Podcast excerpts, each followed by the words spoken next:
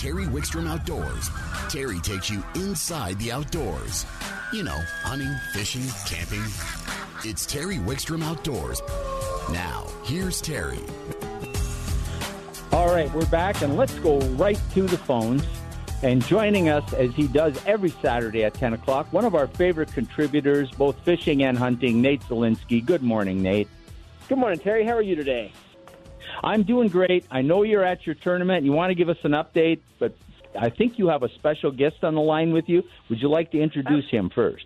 Absolutely, Terry. You know, uh, I'm here live in Utah, and again, on the phone, we've got Greg from the Deck Truck Systems. Uh, and I wanted to bring him on. You know, Terry, you and I both work with Darren and, and everybody at A and A Topper. We've done that for years, uh, and this is a product that I actually met and heard of at A and A Topper, and it's a truck deck system. Uh, if you are an outdoorsman, obviously, so many of us have trucks and space is always a priority. Whether we're putting ATVs in the back or protecting our firearms or tools in general, uh, I mean, storage space and safe storage space and still being able to utilize your pickup is a priority. And that's how I was introduced to these guys. So I wanted just to introduce a good friend of mine, Mr. Greg, uh, with the deck truck system. Hey, thanks, Nate. Good, mo- good morning, Greg. Good morning. Yeah, we're, Good morning. We're going to get back to you, Greg, in just a minute because I want to talk about the deck system. The guys at A and A Toppers have been partners on this show for a long time, and they have they have just filled me with lots of information about your product, and we're anxious to talk about it. Nate, first, let's get an update. Are you catching any fish? Holy cow, Terry! You know it, it's one of those things. Everybody knows about the Ice Addiction Tournament Series. Obviously, it's a, a unique format where you know we pre-drill the holes. We're in a grid. Um, you know, and with that, it really comes down to angler skill. Um, you know, there's a lot of tournaments where we might weigh 40, 50 fish in the course of a four-hour tournament. So we start at 8 a.m. We go till noon. Uh, I obviously just called in the radio show a couple minutes ago, but when I last put out the uh, the check, we were just weighing our 211th fish. Uh, so in two hours, we have officially crossed the scale with 211 fish at Steinaker. Um, when we said go, lines hit the water, and literally when a minute or two went by, when I looked up, we had anglers running from all corners of the course. Uh, at one point in time, we have over 50 anglers approaching the scale.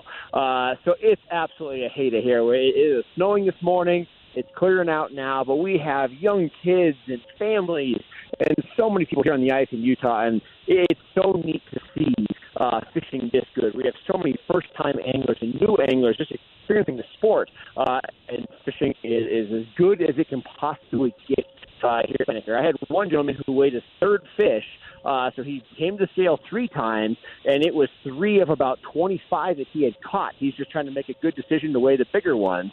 Uh, but I would say the average angler is catching 20 to 50 fish. Uh, it, it's a good time here on the ice in Utah. Now, those are awesome. And tell people when your next event is so they know that, and then we'll go talk to uh, Greg a little bit. Yeah, absolutely. So, so we're here in Utah right now, uh, and we actually have a break next weekend. So, kind of, kind of rejuvenate ourselves, repack up everything, and then we're back in Utah on February 6th. We're going to Echo Lake, which is going to be right outside of Salt Lake. Again, a brand new venue for us. Uh, incredible fishing. So, we're real excited to go to Echo, and that's going to be February 6th. Then we have another break, and we come back to Colorado uh, to support our good friends at Grand Lake, and that's going to be on February 20th.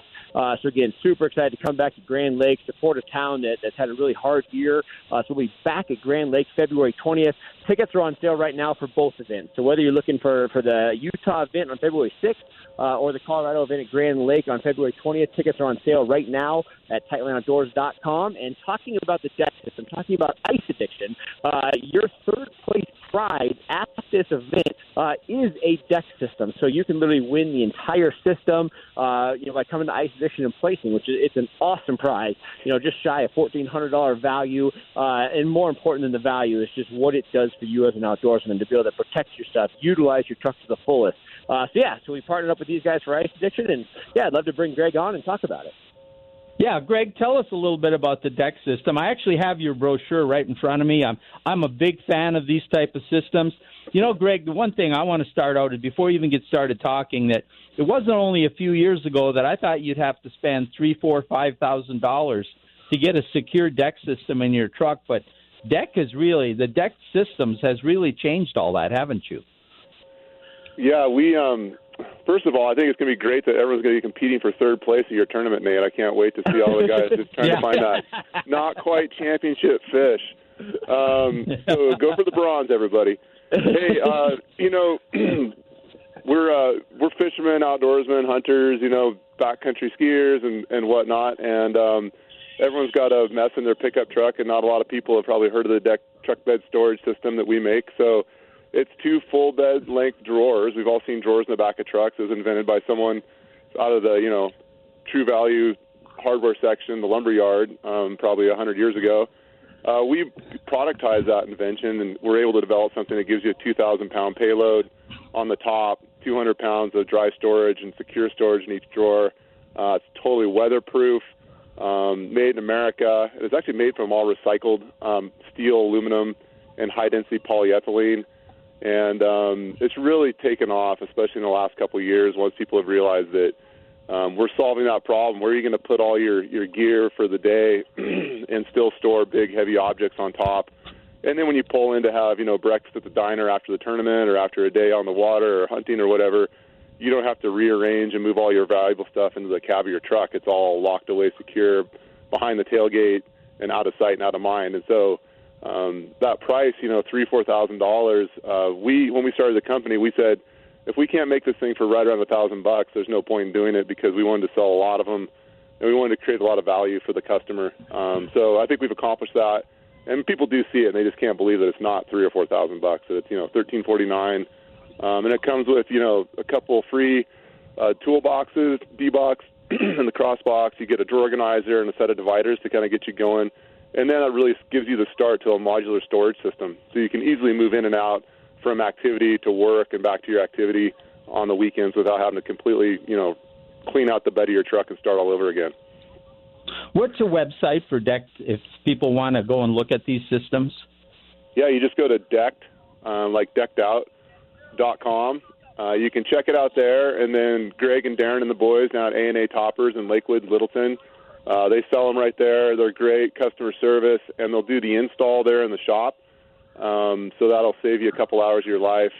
And if you go on Friday at the Littleton store, you can take part in uh, Katy Perry Fridays, which I hear is really going off these days. So, uh, you know, check it out online. Go see Greg and Darren at A&A and get yourself taken care of. You know, one thing Well, I got to Reagan- say too is checking out your YouTube page. If you don't believe that these things are bulletproof tough, you guys are jumping on it, stomping on it. Uh, you got some incredible videos of you guys abusing the product. I think that's something that really uh, everybody should check out if you, if you aren't sold yet. Yeah, we have Yeah, well, tons and tons of content, stuff to entertain you, stuff to educate you. Um, you can waste a bunch of time on our YouTube channel and really get up to speed on what we make. Um, and if you, uh, you know, if you're a guy with a, you know, a fifth wheel gooseneck kind of, you know, hitch guy driving a truck like that, we also make a uh, crossover toolbox. Um, just released that this last week. It's brand new. People can check out the toolbox, um, which is also made from injection molded resin. Um, it's actually made from ASA, which is what they make football helmets out of. Um, it's got a cool little ladder that flips out of the toolbox, so you can actually get in and get your gear out of that toolbox. So we have two product options for everyone, um, and uh, they're both available to uh, view on our website. Greg, we're going to have to let you go here in a second, but I do want to comment that the folks at A&A Toppers, both Greg and Darren, have been partners to this show for almost two decades. And what you said about their service and installation, you just won't find better guys or more professional installers anywhere in the industry. Um, we love having them as a partner, and A&A Toppers is also a huge supporter of outdoor activities, not only sponsoring the show, but a lot of what Nate does, a lot of what of our other people are involved with. They they take uh, they participate with the affinity groups. So great people to check this product out with. Greg, thank you so much for joining us today. Yeah, yeah. Thanks, fellas. Um, good luck, everyone out there on the ice. Remember, you know, you're going for third place today, right?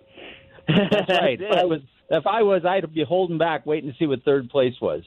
yeah. Thank you. Right on. Thanks, Thank guys. you, Greg. All All right, right. bye-bye. All right. All right, Nate. Great products, by the way, Nate. Oh, it's, unbelievable. Yeah, And again, I mean, for I think you hit the nail on the head when you talked about safety. You know, there's so many times I have my firearms and my fishing gear, and exactly, you have to run into the store. You don't want to unload it that night. It's great to know that everything's secure inside your pickup. No, it really is. What else is going on? I know the tournament's taking a lot of your time, but you got any other uh, tidbits of information on maybe some bites people should take advantage Absolutely. of? You know, one thing I want to talk about is the mountain lakes for trout fishing. Um, I don't want to say we're in the middle of winter, but we've kind of getting past the first ice strategy. A lot of these fish have resigned from that super shallow water. Um, and probably the biggest thing with these trout right now as I'm fishing 11 mile, fishing in Carroll, I'm really trying to avoid the crowds. I'm really trying to get away from the audience. So if you pull up and there's a bunch of people around you, there's a million holes. Um, that's a situation where you probably want to move a little bit. We're seeing the the fish that have been under pressured. Um, you know, they haven't had anglers targeting them they are still very aggressive. We're catching a lot of them. It's a perfect world. Uh, but on the areas that have been hitting hard, right off the boat docks, easy easy access points, those areas have been taking a little bit more abuse. Uh, so with that said, you're trout fishing up in the hills. Try to walk a hair further. Aggressively gathering hard in those areas, and you'll have a great day of fishing. So that's probably the biggest thing on the trout bite. On the walleye side, uh, despite the warm weather, despite the wind, uh, the ice that has been good has been holding out. Now, obviously, Chatfield is only about you know 50% frozen, 60% frozen.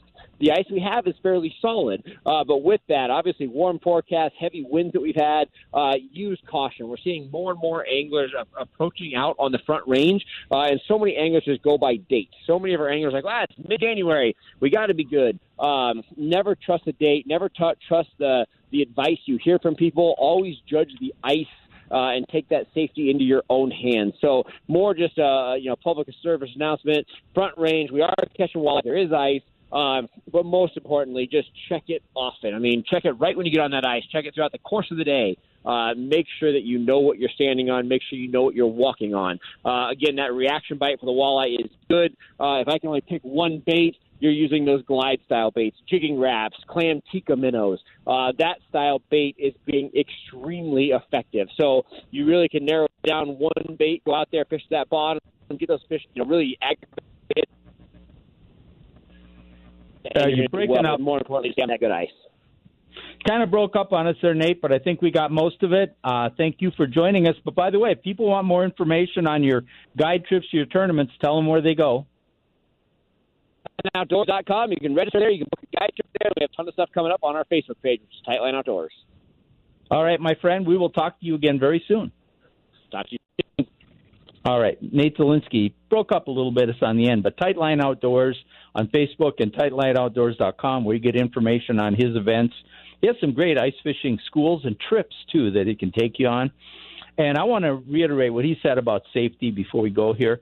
There's going to be good ice fishing for quite a while, especially up in the mountains, but this front range is going to freeze and wane and freeze and wane. There is no important, more important piece of equipment than a spud bar. Go with a buddy who has a rope and wear some ice picks. Um, ice fishing, we always say there's no such thing as safe ice, but ice fishing can be extremely safe as long as you use common sense. We're going to take a time out, and then we're going to talk to the folks at Jax Outdoor Gear in Lafayette, and they're going to tell you how to get started snowshoeing right here on Terry Wickstrom Outdoors on 104.3 The Fan, brought to you by Jax Outdoor Gear. Got a helping hand to lend. You just want to be on the side. All right, you're doing okay, Kyle. Terry Wickstrom Outdoors brought to you in part by. Jax Outdoor Gear, 65 years of serving the outdoor public. Speaking of Jax, let's go to the Lafayette store where we're joined by Thad Raffy. Good morning, Thad. Morning. How you doing?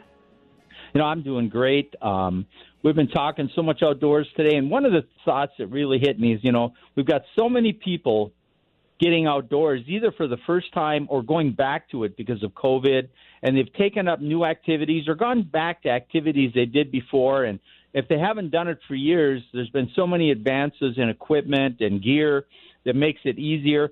One of the most frustrating things for people is if any activity they start, if they start with the wrong gear, they tend to get so frustrated. A lot of times they give up.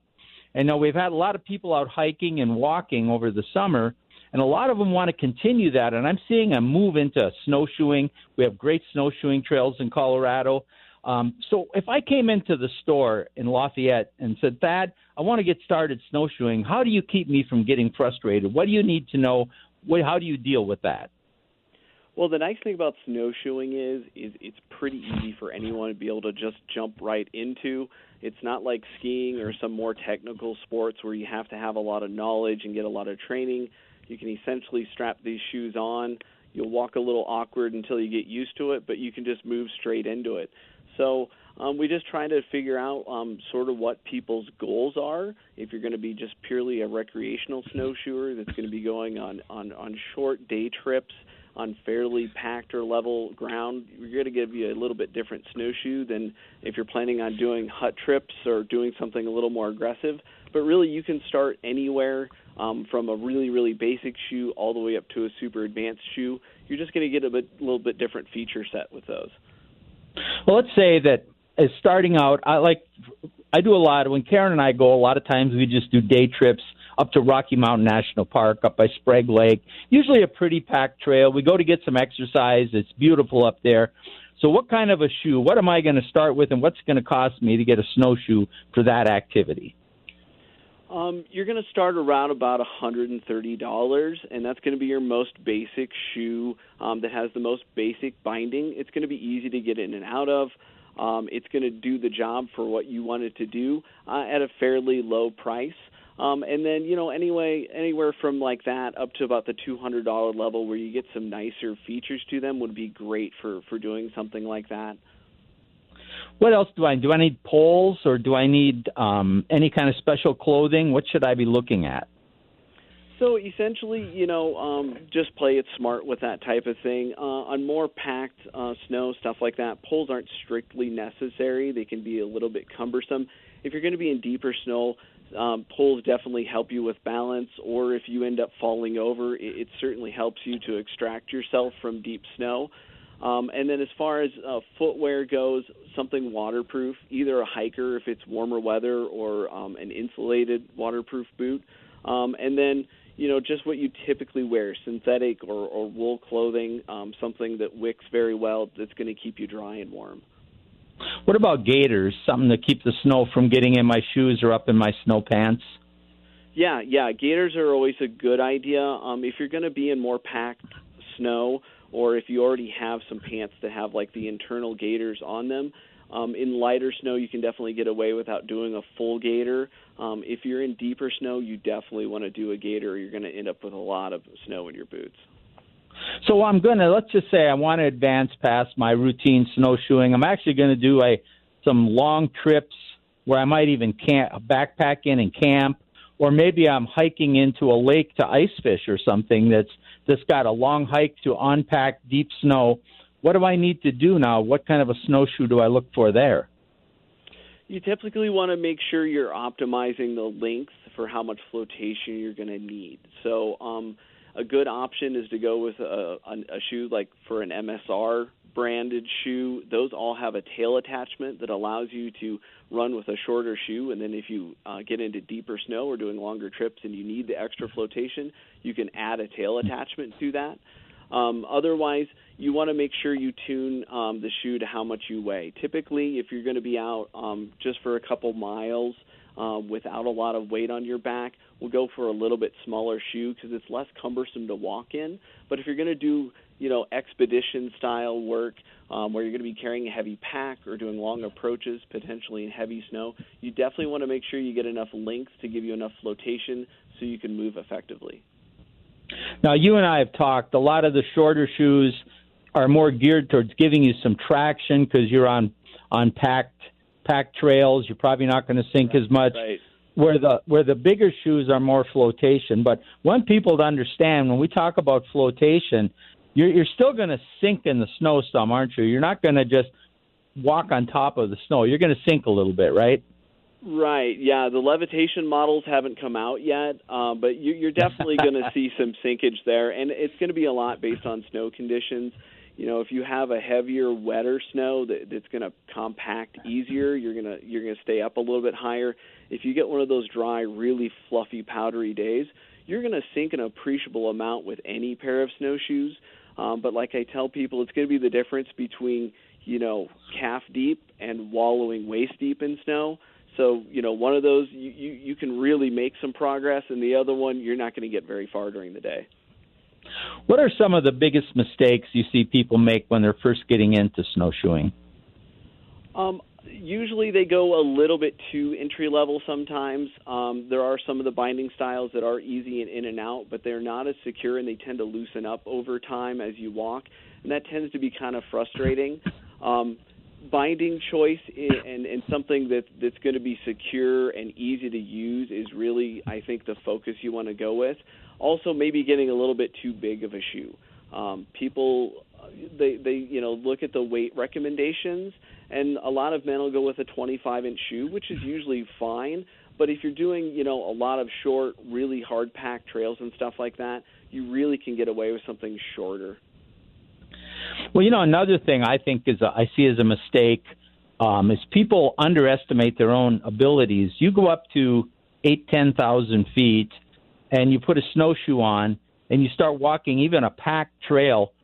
You have to really understand your own conditioning because it can wear you out in a hurry, can't it? Oh yeah, absolutely. Yeah, you have to remember you have something of appreciable weight strapped to your feet um, you're going to be walking in a much different sort of motion. And this, anytime you're in the cold or you're working your way through snow, you're definitely, you know, expending a whole lot more energy than you would on a on a pleasant day, you know, on a, a dry trail. Well, another thing too, I think, is clothing. You mentioned the types of clothing, but I know the first time I went snowshoeing if it wouldn't have been for my wife Karen, who was much more experienced than I was, she was getting me into it. I would have overdressed. Instead of wearing Sorel boots, I wore my my Gore-Tex hiking boots. Instead of wearing all the layers I would wear if I was say going out just to go ice fishing or wildlife watching or hunting where I might be stationary, I actually dressed down according to her advice. I had enough layers because, but you told me a bit of advice that I thought was really good, and that's when you get out of the car, you should almost feel cold, right? Right, right, yeah, yeah. I usually recommend that to people. A lot of people are really bundled up. You know, it's a cold day. They get out of the car, and you know the wind hits them in that trailhead, and they're like, "Oh, this is this is chilly." But you want to be cold when you start out because as soon as you're, you know, a half mile up the trail, you're going to be working hard, you're going to be, you know, sweating, and you're going to start heating up. So instead of trying to peel those layers off and potentially the layers underneath already being wet from sweat, start out chilly, and then you'll warm up, and you'll end up being a lot more comfortable. Well, and I can tell you what, if you're going to go out snowshoeing, make sure you wear the right layers of garments. I do some teaching of survival, and one of the things we talk about is cotton kills. And I made the mistake, and I know better, one time going snowshoeing where I didn't take my cotton briefs off when I got into my gear, when I got dressed for it, because I was only going to be a couple hours. It's a beautiful day. When you start sweating snowshoeing, those briefs got soaked. When I got off the trail, I was shaking by the time I got back to the car because I was so cold. So just make sure, you know, and you, the folks, you guys at Jax can help with every aspect of this. Why don't you tell people kind of where the Lafayette store is located? So uh, Lafayette store is going to be right off 287 uh, on the east side of the road. It's a little hard to get to if you were coming south, so you have to sort of turn around at South Boulder Road or come up through um, uh, the little development that's south of us. Um, or you, if you're going north on 287, um, just north of South Boulder Road, you can turn straight into our parking lot. Right, and all the Jack stores obviously could help people, but if and and they'll have the information and they'll have the gear. If somebody wants to come and talk to you specifically, when are you working? Um, I'm going to be here until five today. I typically work Tuesday through Saturday, so anytime in the afternoon, I'll definitely be here any of those days. All right, Thad, thank you so much. That was great information because I know a lot of people. You know, we're just getting into some of the best snow. Any real quick, got a couple spots you'd send people to if they want to go snowshoeing? Um, close to our area, typically like the the Nederland area, either um, south into the James Peak Wilderness area or Brainard Lake are super super popular areas, and there's a lot of great trails. All right, my friend, that was great information. Thank you for joining us, and thanks to Jax for being such a great partner with us. Yeah, our pleasure. Thanks, Thad. That was Thad Rathy from the, the Jackson Lafayette. By the way, the Jackson Loveland next weekend, the T-Mobile, one of our other partners, is going to set their truck up there. You know, cell phones are so important to outdoor activity now. And they're going to have a big cutout of me so you can pretend like you're seeing me. Now, go anyway, even if that's going to happen. Hey, we're going to take a time out. and we come back, we're going to go back and talk some more shooting, especially turkey hunting, right here on Terry Wickstrom Outdoors, brought to you in part by Jax Outdoor Gear on 1043 The Fan.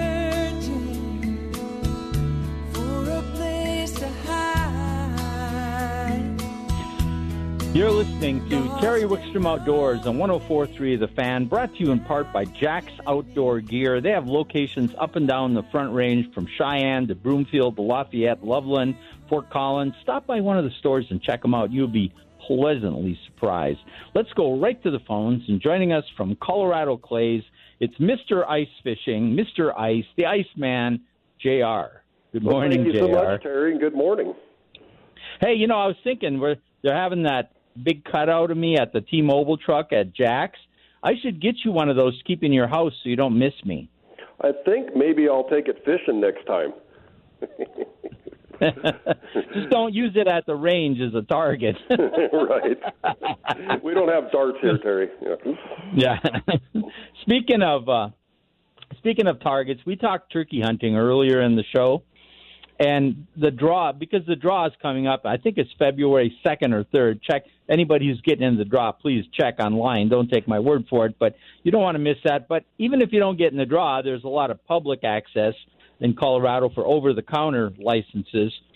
But people need to be getting ready. Um, you've done a lot of research on patterning shotguns and what shotguns work best for turkey hunting and and and I think one of the biggest things you came up with too was teaching people to understand the capabilities they have with a certain shell and their gun so they understand what shots to take.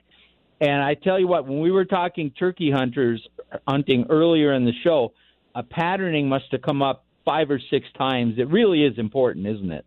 And you're right, Terry. And I'm glad uh, people are thinking about this ahead of time because uh, patterning a gun is such a big part of a turkey hunt in particular.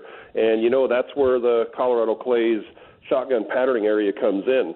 And, you know, generally speaking, Terry, um, you're going to pattern a gun to confirm your point of aim versus your point of impact. So, what that is saying is if you get a good stance, a good gun mount, uh, proper sight picture, a trigger squeeze, and follow through, is your pattern centered over your aim point? And by that I mean is the the pattern low, high, left, or right, and what percentage is it um, from the point you were aiming at? And you know, guns of different kinds can be very different in how they pattern by design. Sometimes, uh, sometimes they will need adjustment or fitting. And one thing I will um, make people aware of is that some of the new hunting guns I have been seeing um, have been patterning really high right out of the box. Some of them we've been able to use shims and adjust, and some took some more extreme measures. So don't ever take for granted that your gun is shooting where you're where you're looking. Now, you know, particular to the turkey season coming up. Um, one thing about that shotgun pattern area at Colorado Clays is you can practice um, shooting from different positions. And I mean, sitting, uh, we do have a table, so if you're going to be using a kind of a bench area or even a standing, um, you have all those options at our patterning area. And we've talked before about how sitting can have a tendency sometimes to raise your point of impact versus standing. And with everything everything else staying the same, so something to consider and something to try if you think you're going to be sitting against a tree versus standing or rested. Uh, now, other things we have talked about, Terry, is a lot of these folks bring out the the targets that's actually a turkey head or a full turkey, and that can help give you reference and help in judging distance when you do see a turkey at a given range. Um, just that. Uh, uh, practice on judging distance and seeing a proper size target will give you that ability to, to determine whether a target is within your effective range. And of course, as always, you know, wear the same clothing, bring the same gear. Uh, if you're going to shoot off of sticks, bring them, and practice with anything that may affect your shot. Now, as far as the patterning area the rest of the time, Terry, any type of shooting, whether you're doing competitive, recreational, or hunting, uh, this is a great area to test different guns, uh, chokes, ammunition, shot sizes, distances, and combinations to really achieve the results you need for the type of shooting or hunting you're doing. And by changing any of them, you'll change your pattern diameter, your shot distribution, uh, your pattern density, which will all determine your effective range with that particular combination. So I can't stress enough how important uh, a session on the Colorado Clays pattern area can be to um, a successful hunt. Well, you you met, you just hit on just a number of points that are so critical. First of all, you need to practice and pattern with the shot shells that you're going to be hunting turkey with, because I think a lot of people overestimate the density of their pattern. They get out 50, 60 yards. I mean, you're not going to put many pellets on that bird unless you really are a good shot and have a great pattern. And if you change the shot, like you mentioned, it totally changes your pattern and your choke. Now, so when people come out, do you have them try a couple different types of shots sometimes? Do you try different yards? How do you approach that? Well, and it's like anything, Terry. There is a most effective combination for any gun, choke, and ammo to achieve a result at a given range. And one thing I have noticed is that um, extended chokes and turkey specific chokes are tending to pattern better than even the full, um, you know, factory chokes that come with the guns. So that helps. The turkey specific ammunition uh, with the muzzle velocities, burn rates, and such does have a tendency to pattern better, not only in um, density but distribution. Uh, some patterns, I have seen patterns that will blow out and have flyers um, outside of the main pattern. I see areas within the pattern that are vacant. And so testing different loads, different chokes, and such, uh, making sure you have that good density and plenty of pellets on target is really what determines your effective range. And uh, some of these guys have come out here and had some fantastic 50 yard patterns, but the average hunter's effective range is going to be less than that. So, something you need to know before you head in the field. You're absolutely right. And it's something you need to work on now. You need to start coming out and shooting now so that if you need to change shots or if you're not happy with your gun or at least know your capabilities and you can make some changes or if you're not shooting where your sight picture shows you those are all things that aren't going to change probably in a day you're going to need time do i need a reservation to come out and do that no, Terry. Um, it's never a bad idea to call and see what's going on. But uh, the Colorado Clays patterning area is open to anyone. Come out, check in at the clubhouse, tell us what you have in mind, and we'll get you set up. Uh, every customer gets a 42 inch sheet of cardboard with an aiming point. Uh, they get to use our patterning area, which will do distances from basically uh, close to 50 yards, uh, the average being 20, 30 yards people use. Uh, we do have a picnic table, gun rack, and uh, it's all set up, ready to go. Just come out and start getting your results. Now, another thing you've got going on before I let you go is you run something out there that I think people don't understand, and that's your trap leagues. I think people think, well, those trap leagues are just for the high advanced shooters, and I don't want to get involved with that. But with more and more people getting into shooting, trap league is more of a social event. I mean, that doesn't mean you don't compete, but it's kind of an event that not only practice shooting, but have kind of a social event, isn't it? Absolutely, Terry. I'm glad you brought that up. See, and particularly now, people are looking for a fun, safe outdoor activity. And the Colorado Clays Trap League, uh, we use all seven of our trap fields spread out on our giant 110 acre facility. So we can really accommodate it, do it safe, and have fun. Uh, that league does start March 24th, and it's on Wednesday nights. We run a spring and a summer league. Um, now, the league is five person teams. So if you uh, have a team or can put one together, you can call up and get signed up there. But also, if you're an individual or a small group of people looking to join or form a team, we can certainly do that. And examples of teams, Terry, and we have businesses all over the Denver metro area that just form a business team and come out with their um, f- friends and, and uh, people that work with them at their company. We also have families do this, whether it's mom, dad, the kids, grandparents, lots of family teams, and then of course there's groups of friends. Uh, every team gets to choose a team name, and uh, we got some really interesting team names. Trust me, and it's it's fun. We shoot at times ranging from 4:30 to 7 p.m., so we can kind of fit every schedule. But Terry, I, I want to emphasize that the Colorado Clays Trap League even though it is a competitive thing, it's kind of like when you and I go fishing. We're going to compete, we're going to try, but the focus is on fun. And everybody comes out here to shoot, have a good time. Uh, we welcome all levels of shooters. And just so you know how that works, uh, everybody will shoot uh, the first week out, and then we'll break all the teams into groups of similar skill sets to compete. So oftentimes we'll end up with A, B, C, and D groups um, the cool thing about this too, Terry, is once we break down and you're competing with people in your skill level, um, at the end of the season, we will pay four spots out in each group, so everybody has a chance to do good and and uh, get some trophies and money back. Uh, fun things that we do each week We'll add some different colored targets in the trap. So when that shows up, you break it, you get yourself a box of shells. Our league is very affordable. And really, all you have to do is call out here for some information, and we'll get you going. It's one of the most fun Wednesday nights you'll have. All right. How do people find you if they want more information on any of the things we talked about, JR? Well, certainly feel free to give us a call, 303 659 7117, or go to the website, coloradoclays.com. Uh, all of the information is there. We have links to everything. And then, of course, the virtual tour will let you take a look at our facility if you haven't been here. And we look forward to seeing everyone. All right, my friend, I will see you soon, too. We need to get back on the water. Agreed, Terry. Thank you. All right. Thanks, JR. We'll talk to you soon. JR Pierce uh, from Colorado Clays. Great guy, great people out there, great facility. Check it out. We'll take a quick time out. When we come back, I got a few things to go over with you, and we'll wrap up this edition of Terry Wickstrom Outdoors. Brought to you by Jax Outdoors on 1043 The Fan.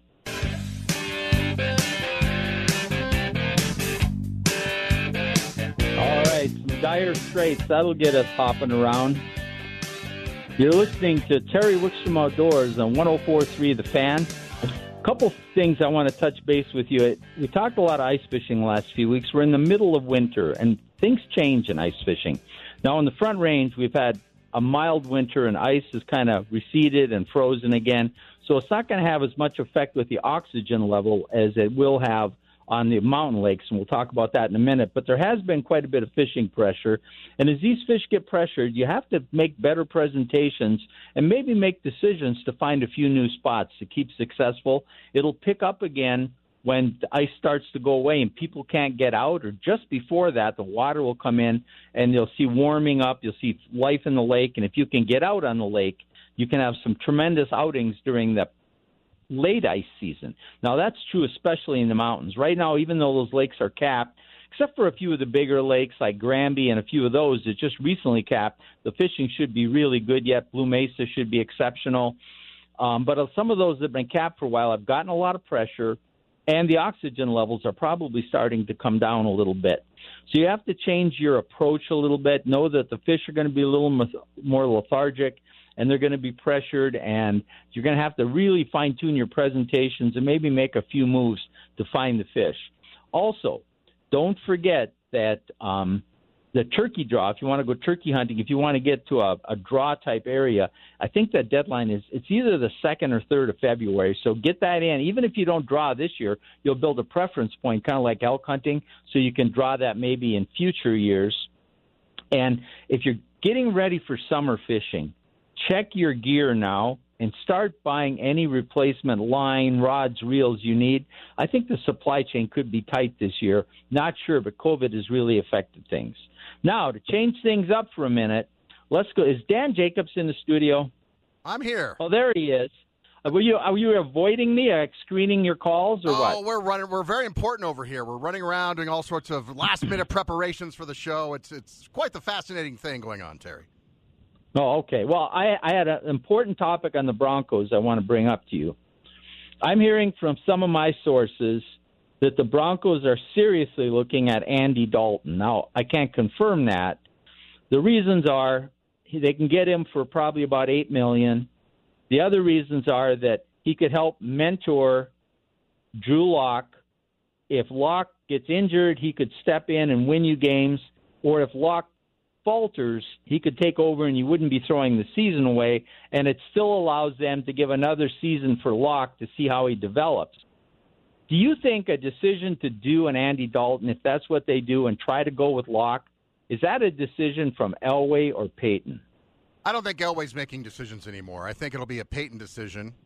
I don't think it would be a good decision to bring in Andy Dalton. Uh, if you watched Andy Dalton this year, I thought Andy Dalton would perform better. I thought when the Cowboys signed Andy Dalton, that'd be a good idea, and then he just didn't perform all that well. Andy Dalton's done. He's shot. Uh, he's a retread. He's a band aid. That I can see why you would ask me if that was an Elway decision because that would have Elway written all over it, and that's something that we're going to talk about on the program today and tomorrow. Is because uh, that's something you know Paton brought up like hey we went to the you know you're a Vikings fan Terry or you used to be you're from Minnesota hey we went to the the playoffs six different times with six different quarterbacks that you know that's what Paton said in his opening press conference yeah that means you failed every single time you tried to get a franchise quarterback in Minnesota didn't you Mr. Paton uh, that could be a problem yeah, you're absolutely right. They have been that's been a struggle, and I don't think Cousins is the answer there. I think they overpaid and they decimated their defense and the surrounding cast because of the salary cap because what they overpaid Cousins. But I think you're right that Dalton is shot as a starting quarterback. But has he still got anything left where he could mentor and be an emergency quarterback if this if they do go another year with Lock?